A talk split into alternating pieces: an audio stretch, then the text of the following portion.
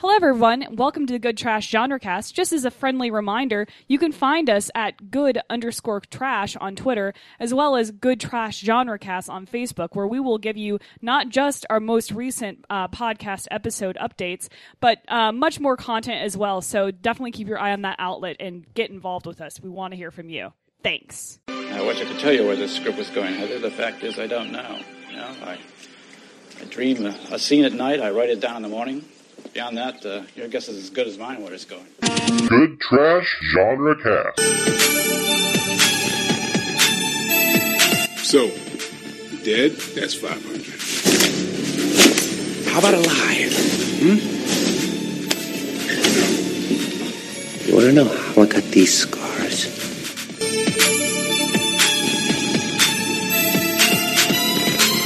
Can you spell it? D J A N G O. The D is silent. I have got to get me one of these!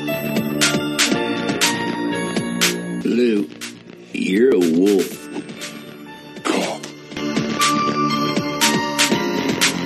What are these? What are you doing with these? Okay, I get it. I'll leave the No, no, no. Who gave you these? Who taught you about these? Learned it from you, okay? I learned it from watching you! If it bleeds, we can kill it.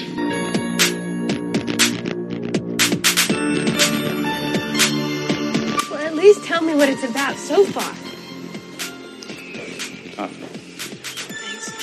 I can tell you what the nightmare's about so far. It's it's about this entity, whatever you want to call it. It's it's old. It's very old. It's existed in different forms in different times. About the only thing about it that stays the same is what it lives for, really. What is that? Oh, the murder of innocence. Hello, everybody, and welcome again to the Good Trash Genre Cast, where a bunch of people gather around a table and we talk about the films you'll never discuss in a film studies course. This week's film is Mean Girls, the central film in a trilogy about mathematics, median, mean, and average girls. But uh, we'll talk more about that here in just a few minutes. Uh, first and foremost, we must identify the disembodied voices surrounding you via your MP3 generic player, your car stereo, or what you're doing instead of working right now. And so I asked to the Fair enough. extreme right, sir, if you'd introduce yourself. My name is Dalton Stewart, and what are marijuana tablets? Very good. To my left, ma'am, if you would. My name's Alexandra Bohannon, and Dustin's hair is so big because it's so full of secrets. It's absolutely correct. To my immediate right, if you would, sir. I am Arthur Gordon, and on the third day, God created the Remington bolt action rifle so that man could fight the dinosaurs and the homosexuals. Very, very good. Thank you very much. My name is Dustin Sells, and when my Nana gets drunk, she takes off her wig. We have that in common. You know what? We none of us did all of the quotes that everyone uses from this movie. Like on Wednesdays, we wear pink. We do. Uh, Um, also, Arthur, stop trying to make fetch happen. none of you can sit with me. One of my She doesn't alternate- even go here. Shut up, Do you losers. go- We're going shopping. I just have a lot of feelings. There's so many good lines. My uh, my intro line was almost one time Arthur Gordon punched me in the face. It was awesome. yeah, that one's a good one too. This And- movie's full of great lines. It Yeah. really is. And so the film of the week is Mean Girls, a Lindsay Lohan film. Now we need to warn you, dear listener, this is not. It is it is so much more than a Lindsay Lohan film. Oh, okay. It is so much more than that. Uh, this is not a review show, though. It's an analysis show. And so you will not learn how to properly figure the mean of uh, any mathematical formula at any point ever uh, until uh, the end of the show, at which we bring our analysis. But what we'll do before that is we'll give synopsis from the voice of cinema, and then our quick thumbs up, thumbs down reviews, and then spoilers ahoy, dear listener. You have now been warned. Cady Heron is a hit with the plastics, the A-list girl clique at her new school, until she makes the mistake of falling for Aaron Samuels, the ex-boyfriend of Alpha Plastic, Regina George. Well, that's almost what it's about. Yeah, I don't, Except I'm not not at all. totally on board with that Yeah. synopsis at all. Kind of a shitty synopsis. Yeah, I'm not very happy Although with that. Regina George's name should always be said that way. Yes. Regina George. Or in like hush whispers. Wow. Well, there you go. When probably when she's sleeping with some guy in the projector booth, that's what he says. I'm voting for Regina because she got. I'm voting for her because she pushed her in front of that bus. I'm voting for Cady because she pushed her. Yep. Alrighty, well, Miss Alexander Bohannon, this time for real, why don't you give us your thumbs up, thumbs down review? Um, this is. I think that's we're all right and baggy on that synopsis because I feel like this movie is way more than that. It's a lot smarter than than that. It's not just a bubble bubblegum teen kind of movie. I think there's a lot of really interesting things going on. Of course, uh, Amy Poehler and uh, Tina Fey kind of are the are the reasons why this didn't turn into like a empty-headed bubblegum teen like dramatic bullshit fest. Um, sometimes though, like with Tina Fey's humor in general. I, the line get and, and it's the same with 30 Rock and a little bit on Kimmy Schmidt. I get a little like blurred lines as to you know, is she being racist or sexist here, or is what like is You're she's not- critiquing? You're not the first person that. I've, I've heard say that, and I always think that's insane. Yeah, I'm also a white person, so I, I'm, that you know, grain of salt be taken. But I nothing in Tina Fey's work has ever come across to me that way.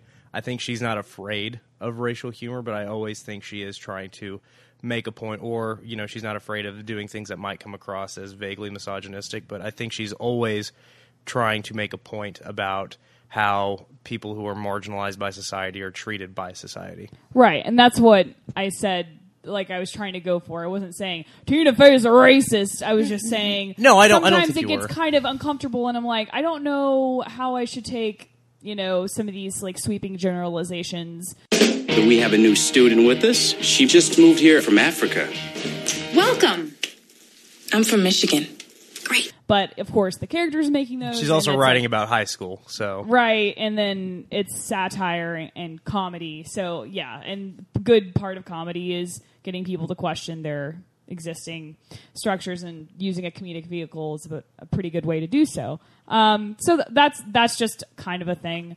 Um, but overall, the performance is really really good. I, there's not really a lot I can say about the movie in general. It was, I mean, it was a teen movie, and it was probably a lot smarter than a lot of teen movies, but um, I there is a lot of fervor about this movie that I haven't yet discovered the fervor of the the reason for the fervor and uh i mean i get people really like certain movies but i guess this is the you know that taste difference between you know seeing a cute guy and being like that guy is a 9 to a 10 it's it's a preference thing so um it's good i think it's funny but i don't know if it's like something i'd just like pop in to watch personally Well, there you go. Thank you very much, Miss Alexander Bohannon. Mr. Dalton Stewart, what say you? Mean Girls is pretty much a perfect comedy. Um, it is a brilliant movie. I, I think it perfectly encapsulates what it's like to be in high school. Um, I think it does a really good job of saying something about w- what it is to be a young girl um, or a young woman. Um, it's so brilliant from top to bottom. It's so funny. Everybody in the cast is amazing. I mean, Lizzy Caplan, Rachel McAdams, Lindsay Lohan. I mean, these were all star-making performances for all of them. Uh, unfortunately, Lindsay Lohan hasn't done a whole lot with her career since this, uh, but this. I mean, she could have done anything she wanted out of this movie. I mean, she's she's great in it, and, Rachel McAdams, uh, Lacey Chabert, um, Amanda Seyfried, they're all so so funny in this movie. Uh, Tina Fey just wrote an amazing script, and they all do such a good job of bringing that that dialogue and that humor to life. I I mean, yeah, as far as the plotting of it, the film itself goes, it's fairly predictable. You know, there's there's nothing particularly revolutionary about the plot, but I think it's how we get from point A to point B within the course of the film that makes it so special because it is so smart. It's I mean, you can see shades of thir- the Thirty Rock uh, humor that we will come, you know, will come to be a huge hit. I mean, you you can see those grains of early, you know, Tina Fey writing in there, and and they just ring so true. They're so funny. I mean, I could quote this film all day. I really could. It's hysterical to me. Uh, I, I think it's aces in my book. Thank you very much, Mr. Dalton Stewart. Mr. Arthur Gordon, what say you? This movie is so fetch. Uh, it, it really is a lot of fun. stop trying to make fetch happen arthur I do what I want. Um, the screenplay, I, it is. I, I, I'm gonna echo Dalton. I mean, the screenplay is just so tight and it's so tight and sharp, and the performances all work. The girls uh, involved, they just all nail it and seem to be having a lot of fun. And so it's quotable. I could watch this, you know, just kind of whenever. I, I think I could pop it in and just watch it because I think it's a lot of fun. Uh, Tim Meadows, to me, is still a much underrated comedian. Hell no, I did not leave the South Side for this. is one of my favorite lines in this whole movie. I I love it so much. Um, but yeah, I, I just think it's a lot of fun. I think it's paced really well. I, I don't have much negative to say about it. I think it does a lot more right than it does wrong. Thank you very much, Mr. Arthur Gordon. Uh, it did pass the six laugh test for me at about six laughs. Uh, and so I, I thought it was funny. I enjoyed it. I had a good time. Uh, I don't know that it's magic in the way that some of my co-hosts have spoken. I, I, I think it's fun. I think it's smart. I'm not sure it's. Um, I, I could come up with other films as smart as far as comedies go, so I don't really find it to be particularly stand out in that way. It does feel very Saturday Night Live to me. I Very mean, you know, much. with Lorne Michaels Yeah. uh, behind it, and Tim Meadows and Tina Fey, Annie Poehler. I mean, so there are reasons for that. Uh, and it does feel very much like an SNL movie. And I've got a lot of love for SNL movies out of the 90s. And uh, it feels like one of them, except for I don't really have sort of that nostalgic connection. This is the first time I ever watched the film. Ever. I just I get that's not that surprising. You don't have girls, and No. you were you would have been in your mid twenties when this came out. So. Right, and and you know it's been so long since I was a teenage girl, I can't remember. so I have very little, you know, uh, in, intimate connection there with. The I film. do. Uh, oh yeah, you do. Of- You better believe I do. the first time I saw this movie, Lizzy Caplan, and I'm still in love with Lizzy Caplan this day. I think she's gorgeous. But yeah, uh, Janis Ian. Oh man, yeah, Set Dalton up for a Two- lifetime of sexual Yeah, that's- uh, misdeeds. yeah. That, that 2004. Uh, that that was that was the kicker. I mean, the damage was already done by the uh, the late 90s, but this really cemented it. Absolutely, absolutely. Uh, but but what I would say ugh. then is just you know I've seen funnier movies, I've seen smarter movies, but there's nothing wrong with this one. Right. And uh, it, it- that's kind of where I'm at. I like it. I like it just fine, but I don't. I I don't oogle over it, uh, and so there you have it. I Yeah. don't. I don't find it to be quite so fetch. Uh, let's move on now, dear listener. You have been warned. It is time for us to get down to business. It's business.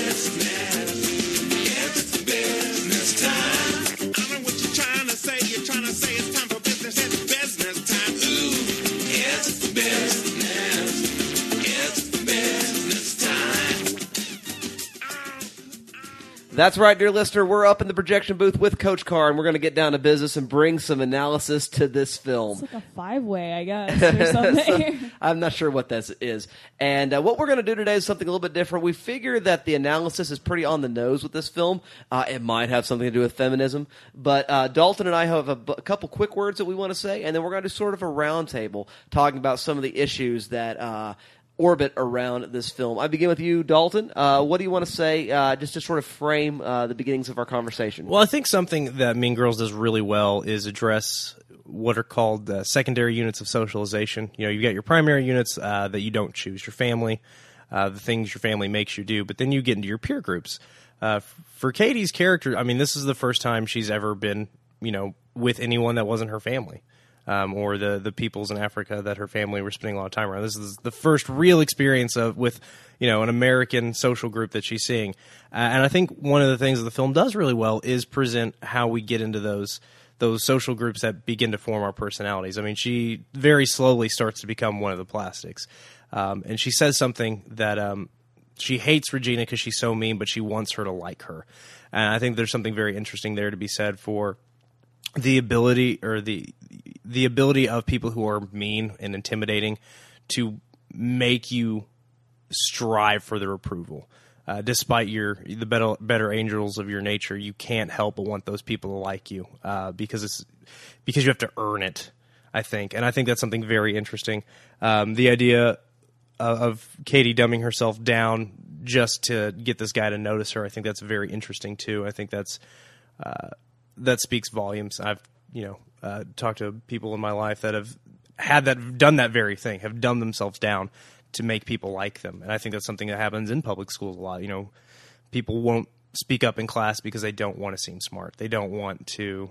You know, they don't. It's not cool to be paying attention. So, uh, I think that's something that it, about high school that it captures very well, and those those secondary units of socialization. You know, from uh, the start of public school to the end of it, that really shape who you're going to be more than your family does in a lot of ways.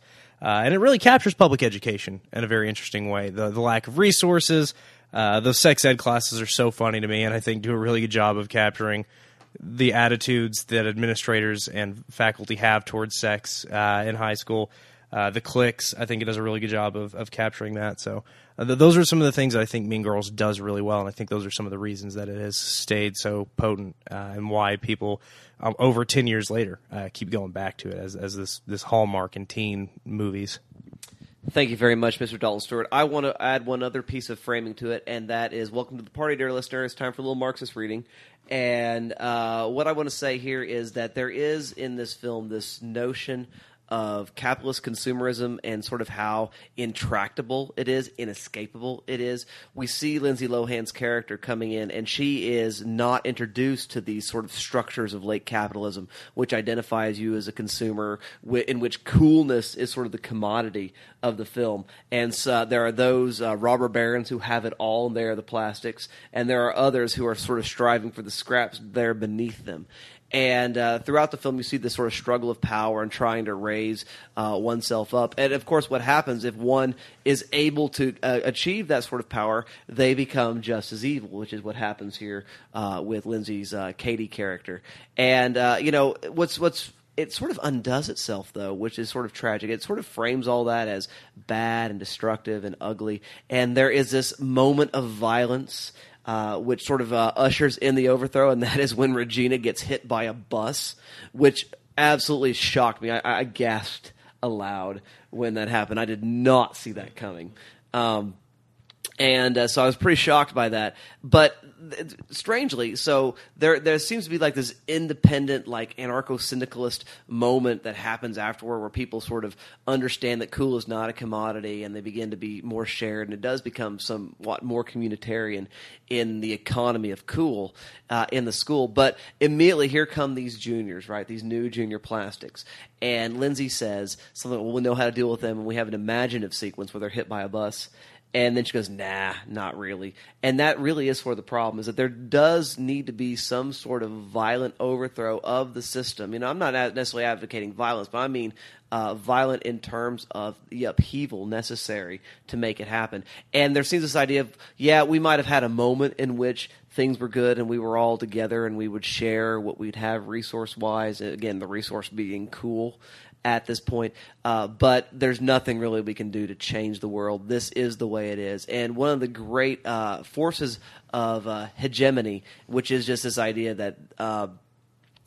That they, they try to homogenize and establish a culture and ideologically state that things are the way they are because they, they are the only way they can be is that the film says oh they're always going to be coming again and really there is no way to win. You just try to be a nice person yourself and don't be one of those guys. Be happy with your place lower on the totem pole and let all those people you know uh, uh, monopolize all the resources and then let it be and so I, I feel like it kind of went back on itself just a little bit with that particular idea.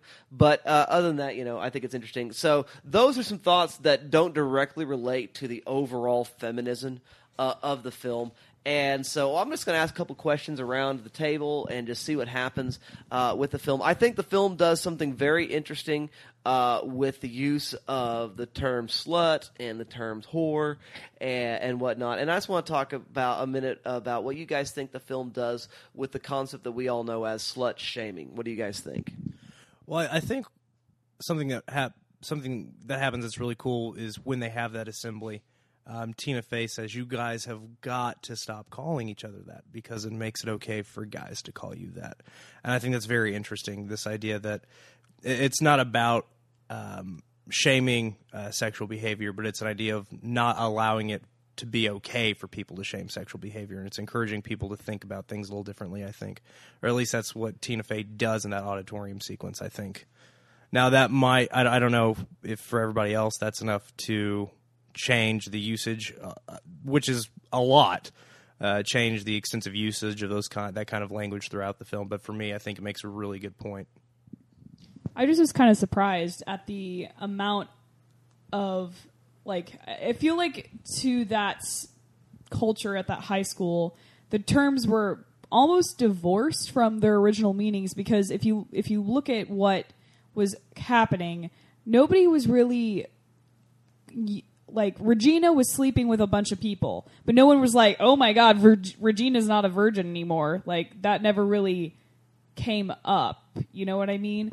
It was it was never it, it's kind of interesting that it's like it's still insulting, and I guess it still has its roots at someone that like fucks a bunch of people, but like I, I just don't understand like because it doesn't seem like it went full docket. Like people kept on like using them, but it was almost like an empty term because they didn't want to just call each other bitches the entire Well, movie. I think part of that might be part of the PG thirteen rating. Right. Yeah, that's what I was thinking. Like, because there's only so many insulting words, you know. Like, Yeah. I mean, the c word probably gets you like an R rating. Oh right? yeah. Oh I yeah. don't think so immediately. Yeah. Yeah. Uh, well, I, I mean, I didn't know. Like, that was yes, definitely. Um, But I well, I, I meant specifically you're you're talking about the usage of those words, kind of divorced actually from sexual behavior. That's what I meant. I, I think yeah.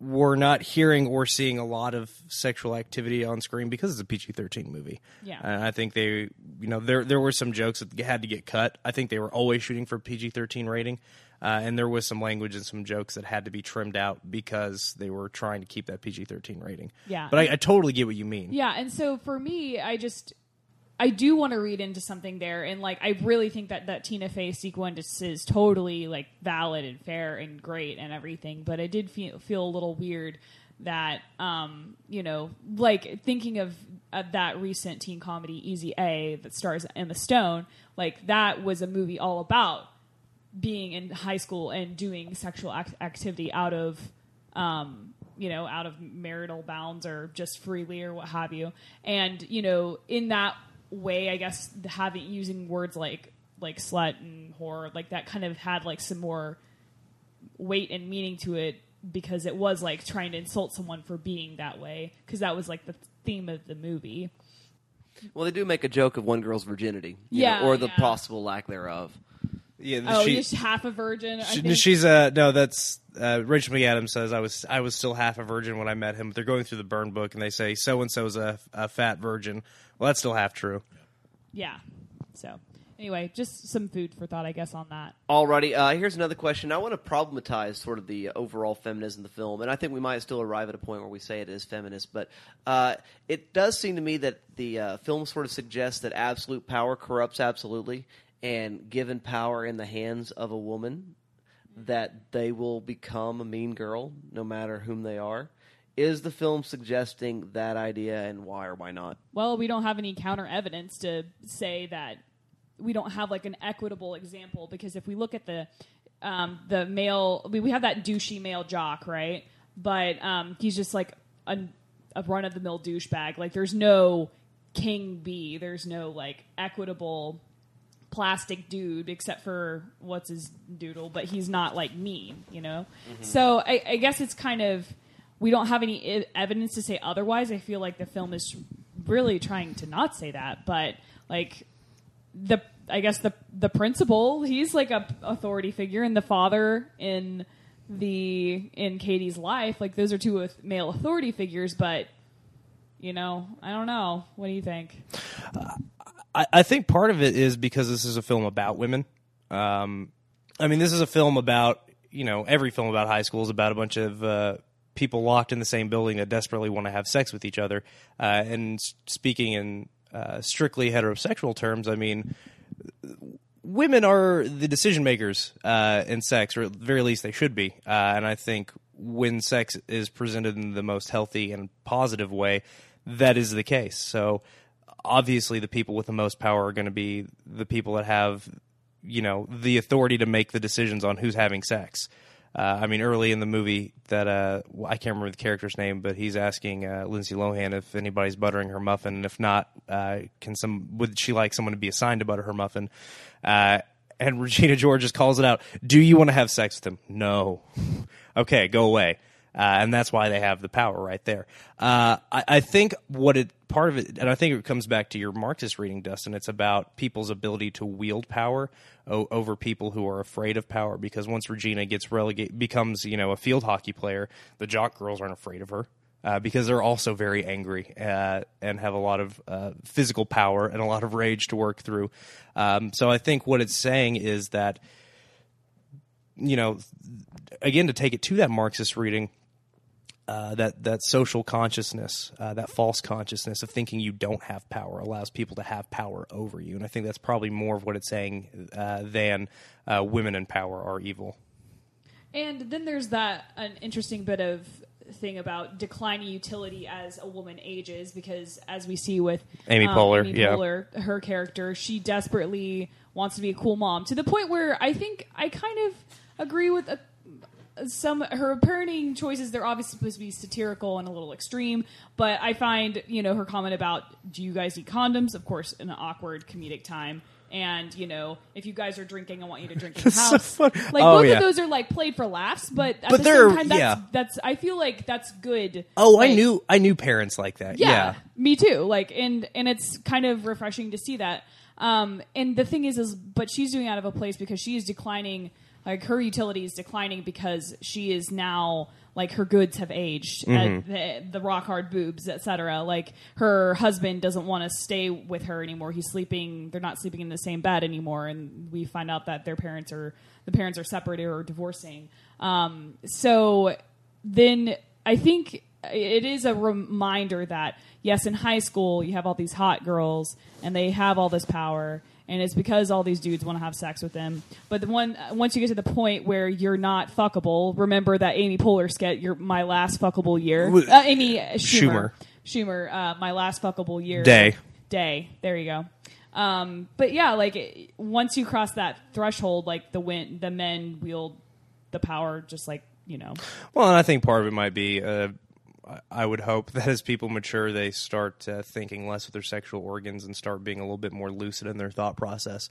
Um, and Dustin, I mean, you raised the question. What do you think about the this question of power in this film? I mean, I, partly I raised the question because I don't honestly know, um, but it it it, just, it seems like Lindsay's arc.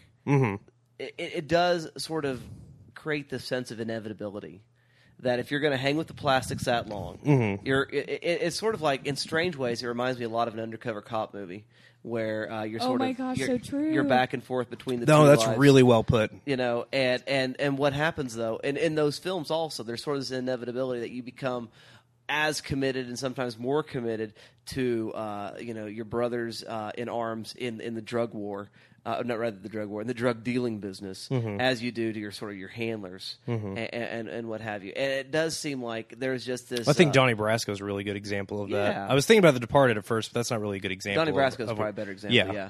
And, and it does seem to be almost inexorable. You just you, you cannot but do this because there is so much power, there is so much ease to it, and uh, of course she does break free from it Mm-hmm. eventually. But it, it seems to be so seductive, you know, that one cannot escape. And of course, that inevitability is is partly just good narrative structure. I mean, it's not going to be nearly as interesting if she resists the whole time and she's conflicted and she only does one thing. Uh, you know, sort of makes one bad choice and then oh, it's okay. That would be a much less interesting movie. She really does sort of go the dark side, Luke Skywalker. And uh, when she does that.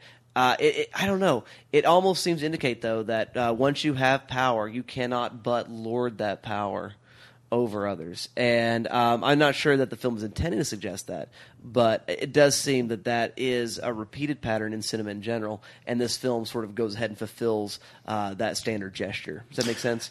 All right. Uh, my last question is this: uh, one of the most important questions overall with regard to feminism in cinema is the idea of the gaze and the objectification of the female body.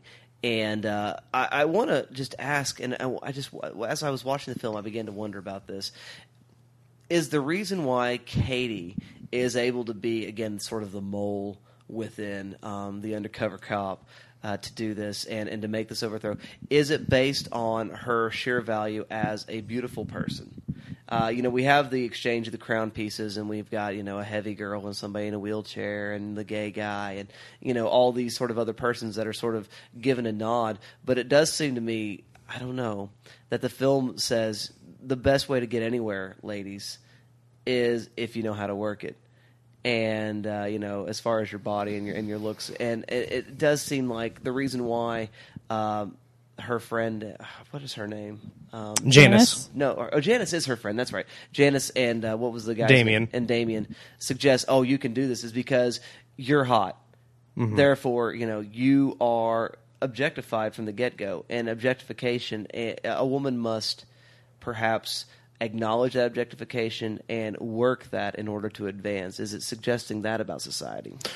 Well, and again, I think at the very end of the film, with the passing out of the crown, there's that moment of everyone is beautiful in their own way. Damian singing Christina Aguilera's "I Am Beautiful" at the talent show. I think there very much is a thread of, you know, beauty is this uh, subjective thing, and is also something that is dictated by society a lot of the time.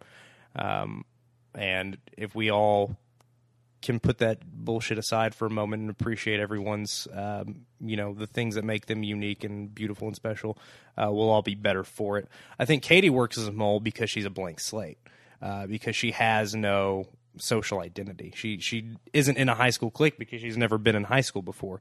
You know, she isn't an art kid uh, or you know a nerdy kid. She's just she is. She has no discernible style really when the film begins. So that's she is a a mold that can be you know turned into anything. Um, I read this everyday feminism article about the difference between um, being an object and a subject in terms of like sexual, like di- display, displaying yourself in like a sexual manner, just wanting to, um, you know, wear what you wear regardless of of the consequences or people reacting to you. Um, and the difference essentially came back to like being an object or a subject in you know if a woman is wearing revealing clothing is are you is that woman holding the power? Like that's again going back to our power discre- uh, discussion like in this movie is Cady empowered by her her her display becoming this kind of quote unquote hot woman or is she or is she like a prisoner of these systems that subjectify her because she has to fit in this mold and she has to be playing along like everyone else? I don't feel like Cady um, you know kind of becoming this this hot quote unquote hot girl and, ha- and and dressing the way she does. I think she is being objectified but it's it's kind of it's kind of tricky because she is choosing to present herself this way but it's mostly the the power system like set up around her is is causing her to be an object. But yeah so i feel like the power systems in, in play make her make her an object which is which is sad because she's doing it from a place where she's doing it for others and not for herself Well, she certainly rejects um, her subjectivity in order to, you know, accomplish the task with the whole mathlete slash uh, dumbing herself down for her math performance. And the film does suggest that that was a bad idea. Yeah, no, it definitely treats that as a You negative. you should be yourself. But yet, her ability to attain power and make the change was predicated on her, again, her beauty and, and, her allowance uh, to become objectified. And so, to an extent, I worry that it eats its own tail um, at that point. Does that make sense? Yeah, no, I absolutely get what you're saying. That it uh, it, it tries to have it it accidentally tries to have its cake and eat it too, uh, just through the you know the the confines of narrative filmmaking to get from point A to point B. It does have uh, what could be seen as a misstep. I get what you're saying, absolutely, because she does become this person with enough power within the school to make this speech and say this is what we should be doing. But she got, but she got there by being hot. So I, I get what you're saying. Is that is that what you're Yeah, kind of striving? exactly what I'm saying. Yeah. because she uh, there were other girls that could have been asked who weren't pretty. Mm-hmm. What, what what doesn't happen is is a character uh, or an actress like Rebel Wilson doesn't take on the role. You know, they they choose a Lindsay Lohan to do that. Mm-hmm. Yeah. and, and it, it, it is that choice, you know, that that troubles me. So I don't know. I mean, but I, I do think. Uh, that this film does definitely present itself well as a feminist text Mm-hmm. overall, but I, again, in my questions, I wanted to problematize it just a little bit. Yeah, Be- absolutely. because you know there's a little bit going on there. Um, so there you go, dear listener. I think that was a very fruitful uh, roundtable discussion of uh, what we see here in uh, this film, uh, Mean Girls, which has nothing to do with uh, figuring out a different sort of average other than a median or an average. Well, there you go, dear listener. Now you know what we think, uh, at least a bit about what we think and what we think we might end up thinking about the film Mean Girls. Uh, and we're going to move on now to a time in the show. I'm I'm much more partial to median girls. what about standard deviation girls Next week on the Good Trash Mathcast, bunch of mathletes. I stopped with math and they started calling letters numbers because that's stupid. But we're going to move right on and uh, render a verdict. Kevin G, math enthusiast slash badass MC. Uh, and we're going to render a verdict: shell for trash, and then our else's or insteads. I ask you first, Mr. Arthur Gordon. What do you say? Shell for trash, else or instead? cop out. Put it on your virtual shelf. I don't think you have to rush out and buy this, but I think it's definitely worth watching. Uh, and to put it in perspective, if it were to be pulled from streaming, never to return, I would put it on my shelf. I give it seven instances of carpal tunnel coming back out of nine. I was I felt uncomfortable. With it, I would watch Easy A, starring Emma Stone. I would also check out Jennifer's Body, where we get to see Amanda Seyfried on the other side of the plastics table. And finally, for the penultimate high school film, watch The Breakfast Club. Oh, a- absolutely. Thank you very much, Mr. Arthur Gordon. Ms. Alexander Bohannon, what say you? Shelf or trash, else or instead? Um, I would uh, stream it. I, I think this is a very streamable film. Um, I don't feel like if it was pulled from streaming, you would need to own it, though. So I guess I, we're, you know, we both say stream it, but I lean more on the trash side, and he leans more towards the shelf side. So um, that's that's my rating. I would give it about um, seven hard as rock titties out of a possible um, 12. And um, what else would I recommend? I also was thinking Easy A the entire time because I think that Easy A is basically our like me, kind of like smart teen feminist comedy of the t- 2010s or whatever. Um, and then I would also recommend Clueless. Um, I would also recommend uh, Veronica Mars because Amanda Seyfried is again in high school and plays a popular kind of. She's not as uh, you know brain dead, but she does get to um, subvert some stuff. And There's a like, 30% chance that it's already raining. That's right. Um, and I think that's all the movies that I have to recommend. Oh, maybe Ferris Bueller's Day Off if you want to do that as well. Thank you very much, Ms. Alexander Bohannon. Mr. Dalton Stewart, what do you say? Shelf or trash, else or instead? Shelf. It's definitely the smartest teen comedy out of the odds. 100%, no question asked. Period. End of story. End of discussion. for me, it gets um, four candy cane grams for Glen Coco out of a possible five. Um, You go, Glen Coco.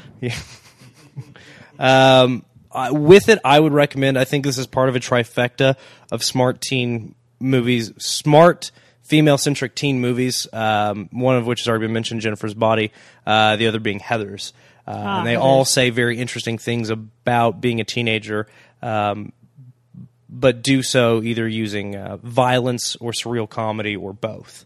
Uh, in the case of Heather's, Mean Girl just uses surreal comedy. Uh, Jennifer's Body uses violence. Heather's uses surreal comedy and violence, and they all do something very interesting uh, with the story, the typical high school story, and, and say something about being a teenager that I think is very valuable. Thank you very much, Mr. Dalton Stewart. I'm going to say this is a pass as far as buying. Um, so, insofar as that means trash, but I don't think it's in any way unwatchable. I think it's definitely. absolutely a super, super watchable film. Uh, catch it if you get a chance, but um, don't buy it out of the uh, out of the bin until you've seen it. Elsa's uh, Clueless already mentioned. I think that's perfect for this. Ten Things I Hate About You, another Yeah. great teen Ooh, comedy uh, with the the immortal Heath Ledger. Uh, and uh, I would also say, if you want to see um, how the mighty have fallen and uh, see Lindsay Lohan's latest effort in the Canyons, directed by uh, Paul Schrader, uh, also co-starring uh, porn star James Deen, D E E N. He's a handsome man. He's a handsome He man. is a very handsome man. And uh, there you go. Um, just it's not the same movie. and I will say no more. Uh, so uh, take a look at that because I kind of like that movie too. It says some things about cinema that I think are kind of interesting. But moving right along, guys, it's now time to look at some feedback and give you opportunities to give us feedback about what we said, didn't say, should have said, and uh, what you would have said had you been here. And so I ask you first, Mr. Arthur Gordon, you know anything about a way that they can have the conversation with us? Yeah, they can check us out on Facebook at facebook.com forward slash good trash genrecast. One word, uh, a bit of feedback. I uh, posted a, a tribute to Robin Williams following our Jack show and uh, asked some favorite moments of Robin Williams. And we got a response from Randall Bays saying that in What Dreams May Come, Williams taught me the power of sadness and the beauty of recovering from its clutches. And so, thank you, Randall, for that memoriam. That's a great movie, and uh, absolutely, that's, that, that is part of the power of that film. Otherwise, uh, we again don't have much feedback coming in. However, I don't blame our audience because I don't think they're seeing our posts. I'm blaming Zuckerberg and Facebook. Our posts only get seen by about 15 to 30 people. So if you're listening to this, go share our posts, like our posts, comment on our posts so other people will see them and the conversation can grow. That's right. Thank you very much, Mr. Arthur Gordon. The conversation never ends, Dalton Stewart. How else can it happen? Do not tweet because you will get pregnant and you will die. Don't tweet laying down. Don't tweet standing up. Just don't do it. Okay? Promise? All right, everybody take some otter boxes. Ladies and gentlemen, you can Yes. find Yes. That was perfect. The cell phone after, condom. after two weeks of not having a monologue, I needed that in my life. You're welcome, guys. Ladies and gentlemen, you can find the Good Trash Genre Cast on Twitter at good underscore trash. Got some new followers uh, at Comic Zeros, uh, which is a comic book news uh, aggregating type thing, uh, and at Drinking Quest, which is a game designer and comedy writer that is now following us. Other than that, and uh, a lot of retweets and favorites, not a whole lot new coming in on Twitter. Um, I also don't blame our listeners. We had kind of a quick turnaround this week. Oh, I did have some feedback that was at mentioned at me. Um, Yes. yeah, so one of my friends that I've met through Dota, his his handle is um, MC Gamers. Um, he was tweeting at me like, "Hey, you're on a podcast, right?" And I'm like, "Yeah." And he's like, "Oh, have you have you heard?" Uh, I was like, "Have you heard of us? And have we listened?" And so we talked about it, and he's like, "Yeah, I'm gonna check it out." So anyway, um, he seemed very interested in at least checking it out. Well, cool. That's right, dear listener. Thank you so much for all of that feedback, guys. And uh, we love hearing from you on iTunes. We'd love to get a rating from you. And if you'd like to write a written comment as well, that'd be great. You can also email us, goodtrashgenrecast at gmail.com. You can uh, send comments at Stitcher Internet Radio and also at the Podbean site where we are hosted, goodtrashgenrecast.podbean.com. But enough of this foolishness. It's time to play the game.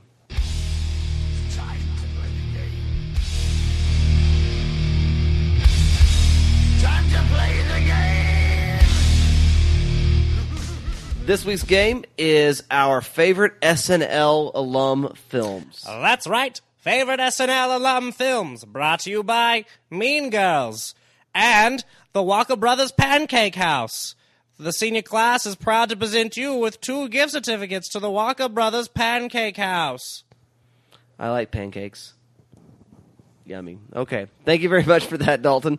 Uh, that was strangely obscure yet completely topical. Uh, so that's for the movie. well done. Uh, Tim so, Meadows gives them uh, the Walker Brothers Pancake House coupons. So, what are your picks, Dalton?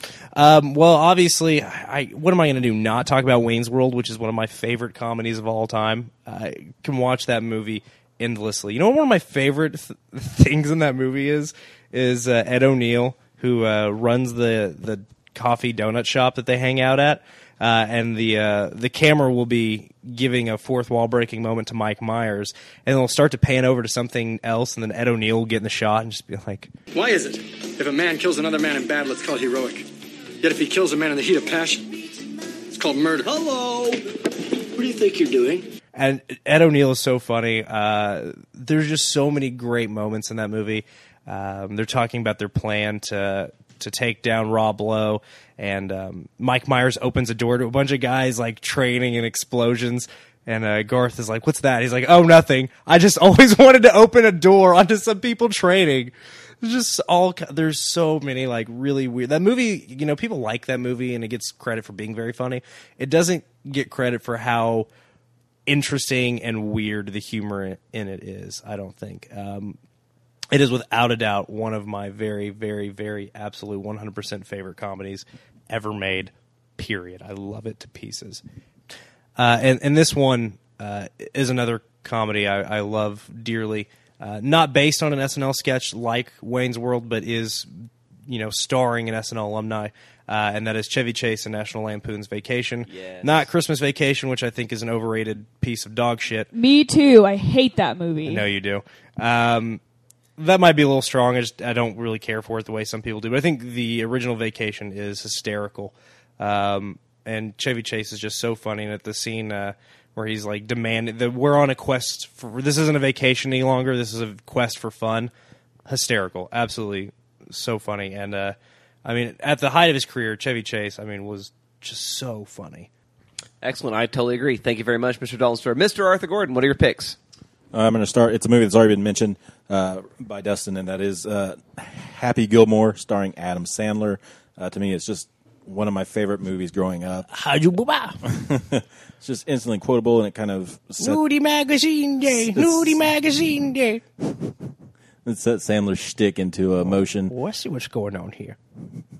Anyway, I, I like Happy Gilmore a lot. I think it's a lot of fun. It's quotable. It's just it's just dumb fun. I, I, I like it a lot.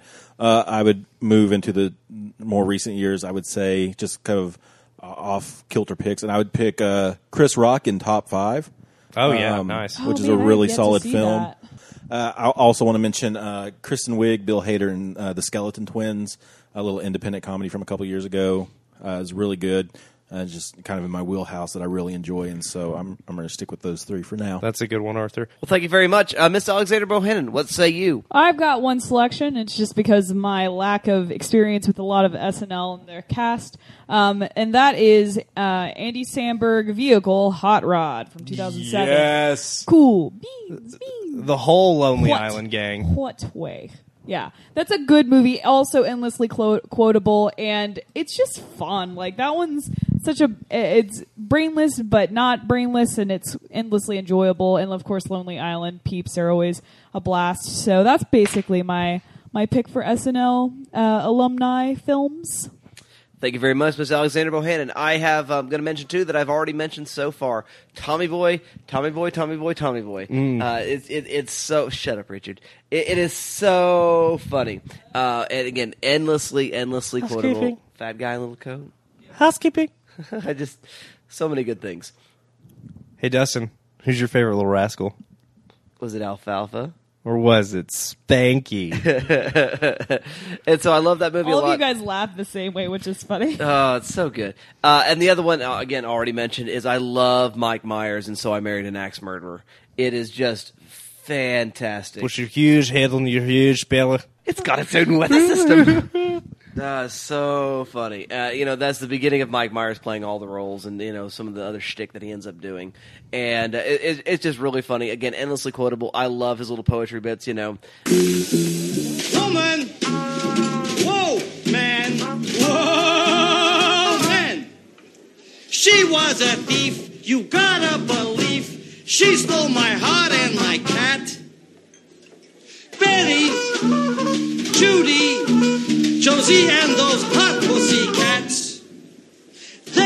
Me horny Saturday morning. Girls of cartoons won't leave me in ruins. I want to be Betty's Barney. Hey, Jane, get me off this crazy thing called love. Well, there you go, dear listener. What are your favorite SNL alum films? We'd love to hear that via those magical means of social media already mentioned thus far. But now we come to the end of our show where we talk about what's got us fired up this week in pop culture.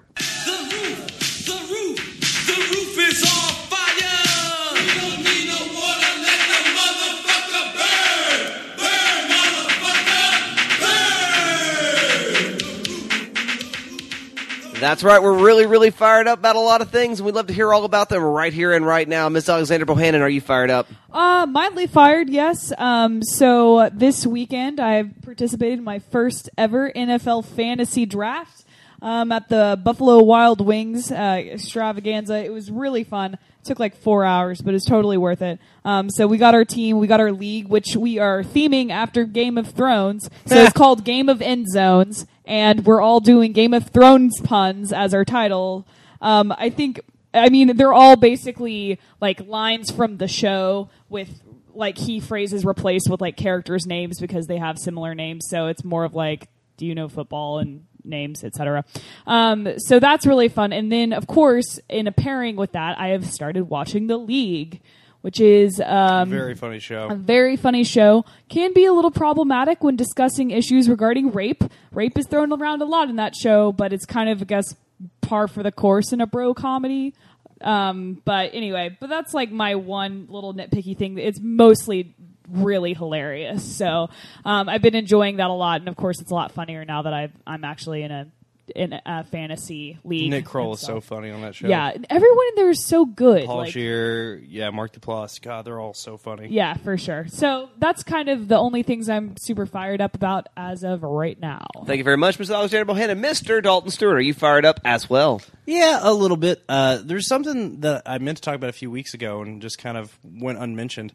Uh, but Rogue One, uh, which is going to be the first Star Wars spin-off film uh, starring Felicity Jones, uh, that was announced a while back. Uh, but about a week or two ago, they announced the supporting cast, which has got me so excited. It features the likes of Ben Mendelsohn, Mads Mikkelsen, Forest Whitaker, Alan Tudyk, and honestly, the one that makes me the most excited, Donnie Yen, which means there's going to be some goddamn kung fu in it. Uh, really exciting. I mean, how great is that supporting cast? Uh, also, the fact that it's a Star Wars movie that's uh, being helmed uh, by a, a, a woman character, I think is pretty cool. Uh, that's something that's never happened. They're always part of the supporting cast. So the fact that uh, it's a heist movie to steal the planes to the original Death Star is the the gist of the movie taking place between episodes three and four. Um, and the people, they the this is the team that heisted the planes to the Death Star and found that really conveniently placed exhaust port. Um, so I th- I'm really excited about that. We somehow haven't talked about this on the show at all, but uh, I'm I'm hyped for. I'm very discussion. excited about it. Gareth Edwards, who did uh, the uh, Godzilla uh, reboot from the year before last, uh, is directing it, so that'll be fun. Um, I- I have a confession to make, guys. I like Green Day, and I don't care who knows it. Damn it, I like Green Day. Do you have the time to listen to me whine about nothing and everything all at once? Hey, the Saints are coming, man. It's all right. Are you coming going to a concert? No, uh, I watched uh, the documentary Broadway Idiot, which is about how American Idiot became a Broadway musical.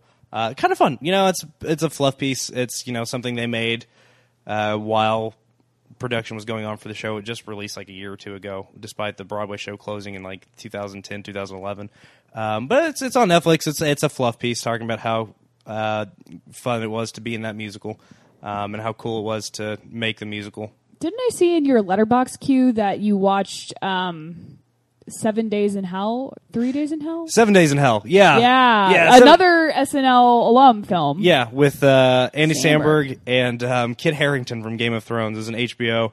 Uh, it's really funny because it's presented as an HBO sports documentary, but it is a uh, a mockumentary about, and they play it totally straight the entire way through. It's super funny. Um, but yeah, it's uh, presented as an actual HBO sports documentary uh, about tennis. this this seven day long tennis match between Andy Samberg's character and Kit Harington's character. It's really fun. Uh, a lot of fun cameos that I won't spoil in there. Uh, it's narrated by Jon Hamm, which is just a delight. Uh, finally, I'm going to mention it one more time. I mentioned it last week, but it hasn't happened yet. Uh, Thursday, September 10th, uh, I will be performing uh, stand up comedies at the 51st Street Speak Easy in Oklahoma City. Um, so if that's something you're into, uh, you should go because comedy's fun. It's a free show. Um, alcohol is not free and is encouraged by you to be purchased. Uh, so the Speakeasy will keep letting comedians tell jokes there. Um, but yeah, free show. Uh, starts like nine o'clock. So uh, come do the thing and win the points with us. Thank you very much, Mr. Dalton Stewart. Mr. Arthur Gordon, are you fired up as well? Nope. Very well. Thank you very much, sir. I felt like a waiter just now. Very good, sir. Very good, sir. Right? Uh, I am fired up about a couple of things. One of those things being uh, former classmate of uh, several of us here on the Good Crash Genre Cast, uh, Sean Tol- Good Trash Genre Cast, whatever those words are. Uh, Sean Tolbert uh, was at the uh, last FC Energy game. And uh, at said game, uh, Mary Fallin was uh, handing out the game ball. At which point, uh, the crowd began to chant, "Pay your teachers! Pay your teachers! Pay your teachers!" Whoa. Um, wow, just wow. It's a nexus That's of, funny. of things right there that makes me uh, really, really, really happy. And uh, the, the the last thing I'm fired up about is what's going on right now on Letterboxd. At the beginning of the year, dear listener, if you recall, there was a challenge laid thro- laid down. There was a gauntlet thrown. oh my god. And uh, the gauntlet involved, you know, watching the most films over the course of the year 2015. And I know you want to know the stats because I'm going to give them to you right now. And uh, I'm just going to say Alex is up to uh, 44 films. Woo. Um, Dalton is setting at an even 100. Uh, Mr. Arthur Gordon is at 135 or 34. I think it's close. I think I'm, 138. I'm actually thinking I'm like one or two. or No, you're 100. now. I looked you up before I came in. Okay, I there's I haven't updated in a couple of days though. and I'm sitting at 196. Um, called it, won it. There you go. If you want to surrender now and wait for white flags, go right ahead. No, because I'll just wait for you to do what you did last year, which is stop updating. Uh, and then I will just uh, spend the last two months of the year catching up with all of the um, Indian art films that didn't make it to Oklahoma City that are now available on streaming and DVD. Anyway, Letterboxd is fun, and I'm winning, and I like that. So uh, there you go. I'm fired up about that. That's a very personal part of pop culture. By all means, dear listener, uh, find us on Letterboxd, and uh, we'd love to uh, keep the conversation going via that. Also, other additional mean of social media. Uh, next week's film. Uh, is going to be dropping out on DVD, and I believe there's a video game thing that's going to be happening as well. And uh, we're going to get out of uh, uh, this Mean Girls uh, drive and move into the driver's seat and take a look at Mad Max Fury Road. In this wasteland, I am the one who runs from both the living and the dead. Reduced to a single instinct. Survive.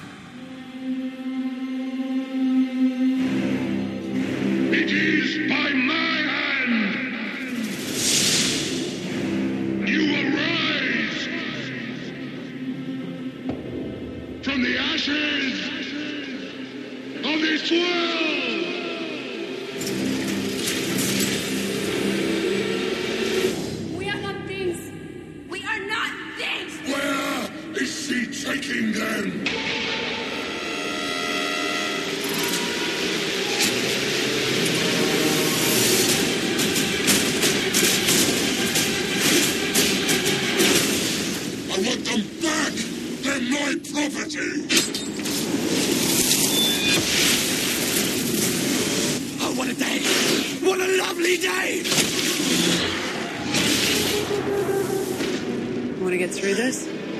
Go!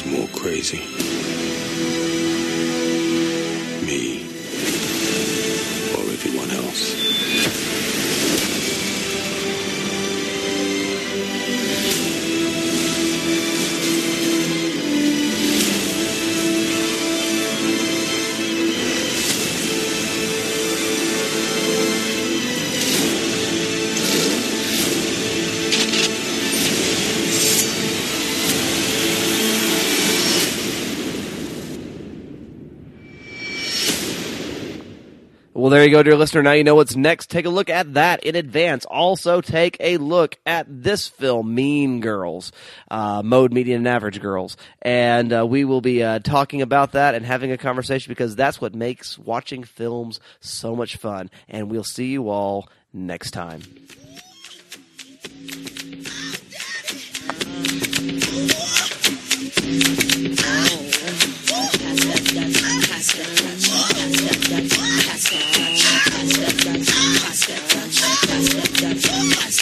Misdemeanor on the floor, pretty boy, here I come. Pumps in the bump, make you wanna hurt something. I can take your man, I don't have to sex some. Hang him out the window, call me Michael Jackson. I'm a pain in your rectum. I am that y'all slept on. Heavy hitter rhymes, spitter, call me rerun. Hey, hey, hey, I'm what's happening. Hypnotic in my drink, that's right. Shake till it's stink, that's right. Mr. Mo's on the beat, that's right. Put it down for the street, that's right. Pass that clutch, pass that clutch, pass that pass that pass Dutch, baby. Shake, shake, shake your stuff,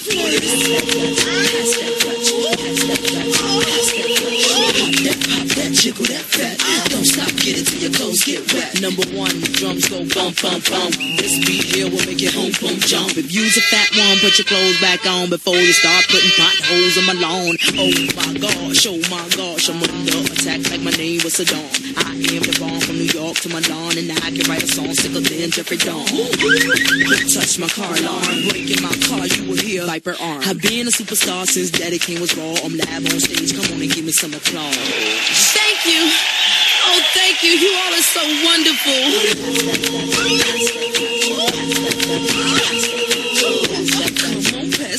touch, baby. Shake, shake, shake your stuff, Pop that, jiggle that fat. Don't stop, get it till your clothes get wet. Listen up. You have five seconds to catch your breath. Five, four, three, two, one. Pop that, pop that, make that money. Just keep it going like the Energizer Bunny. Shake that, shake that, move it all around. Spank that, yank that, Dutch back now. Freak him, freak her, whatever your choice. Didn't come to judge, I came to get your voice. Scream, my voice is lost. Can I get a ride on a white horse?